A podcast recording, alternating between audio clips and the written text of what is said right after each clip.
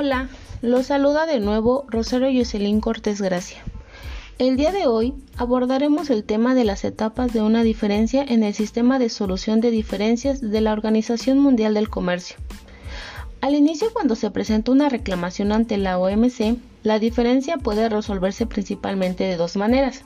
Se puede encontrar una solución mutuamente convenida o se recurre a la vía jurisdiccional y a la posterior aplicación de los informes del grupo especial y del órgano de apelación, que, una vez adoptados por el órgano de solución de diferencias, son vinculantes para las partes.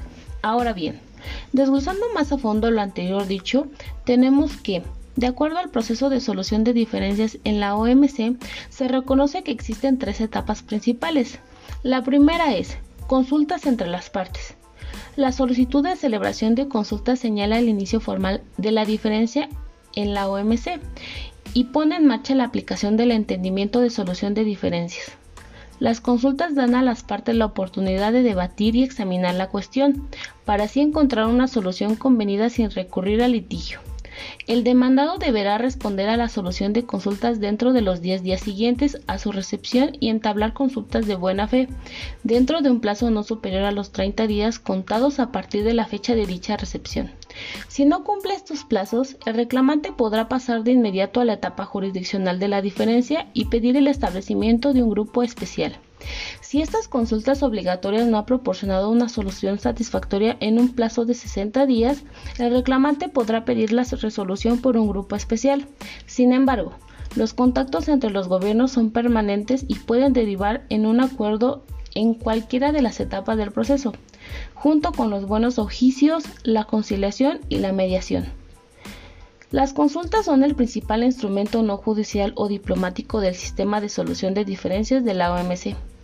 Un aspecto interesante que es importante destacar es que se logra resolver una gran proporción de casos durante esta etapa, pues aproximadamente el 40% de las diferencias presentadas ante la OMC finalizan en las consultas y las restantes de ellas dan lugar a concesiones por lo menos parciales del demandado. Como ya se había mencionado anteriormente, si las consultas no dan lugar a una solución mutuamente satisfactoria, el reclamante puede solicitar la realización de un procedimiento ante un grupo especial, lo que daría paso al comienzo de una etapa contenciosa formal, que sería la etapa 2, que se llamará resolución jurisdiccional por los grupos especiales y en su caso por el órgano de apelación. Explicado brevemente, consta de dos fases. La primera fase, que son los grupos especiales, en el que el reclamante solicita al órgano de solución de diferencias la constitución de un grupo especial. Los grupos especiales normalmente están formados por 3 a 5 personas, con formación en derecho comercial, cuya designación es acordada por las partes caso a caso.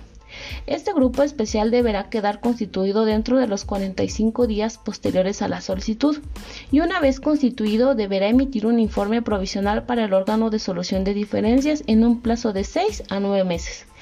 Este informe deberá contener una evaluación objetiva de los hechos y un examen de medidas que son objeto de la reclamación, con las disposiciones pertinentes de los instrumentos jurídicos.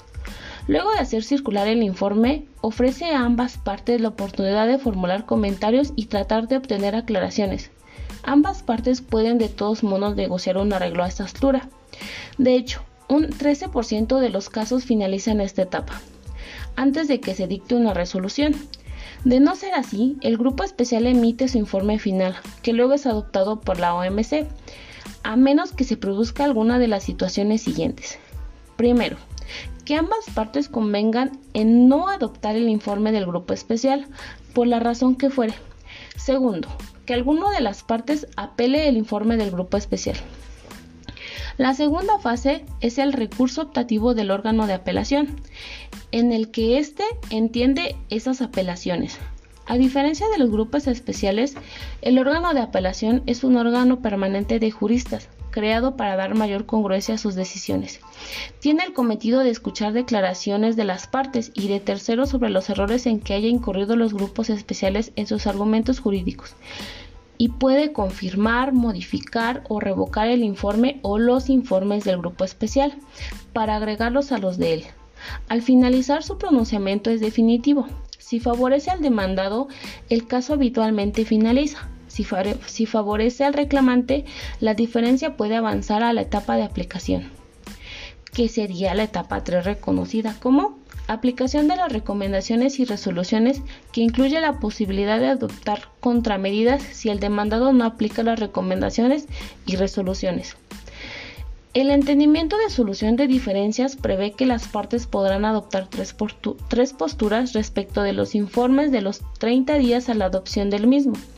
La primera es el cumplimiento, en el que se insiste que las partes que han incumplido sus obligaciones acate las recomendaciones del grupo especial o del órgano de apelación. Cuando resulte imposible hacerlo inmediatamente, el órgano de solución de diferencias podrá conceder un plazo prudencial para hacerlo. La segunda es el pago de una compensación, que nos recalca que cuando la parte infractora excede el tiempo prudencial sin aplicar las recomendaciones o resoluciones, la parte reclamante podrá pedir una compensación mutuamente aceptable.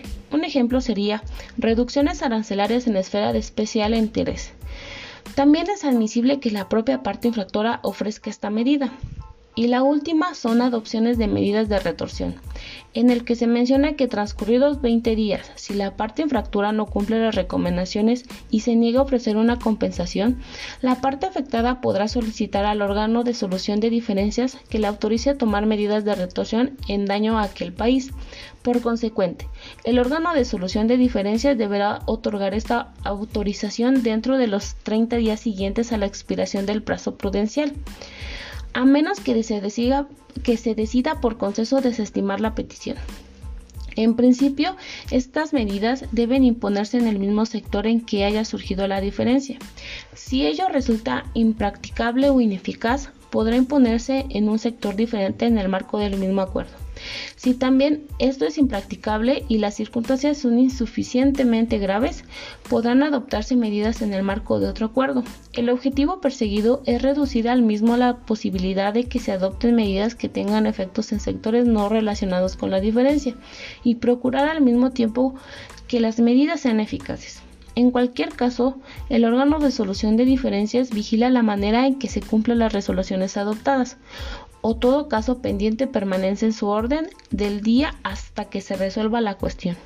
Como vimos, el proceso de solución de diferencias no es difícil de comprender, mas sin embargo, si requieren conocer aún más a detalle el contenido de cada etapa, pueden consultar la página oficial de la OMC.